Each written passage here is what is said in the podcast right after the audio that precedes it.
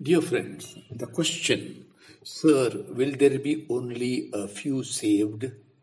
How easily, how easy it is to distract ourselves from the real challenges by asking very interesting but ultimately irrelevant questions. Jesus' reply points to what really matters. matters. Try your best to enter by the narrow door, because I tell you, many will try to enter and will not succeed. Am I ready to do what is right, even when it costs? Jesus warns off any false sense of entitlement, like the Jews we too can feel too comfortable in the belief that God is somehow obliged to save us.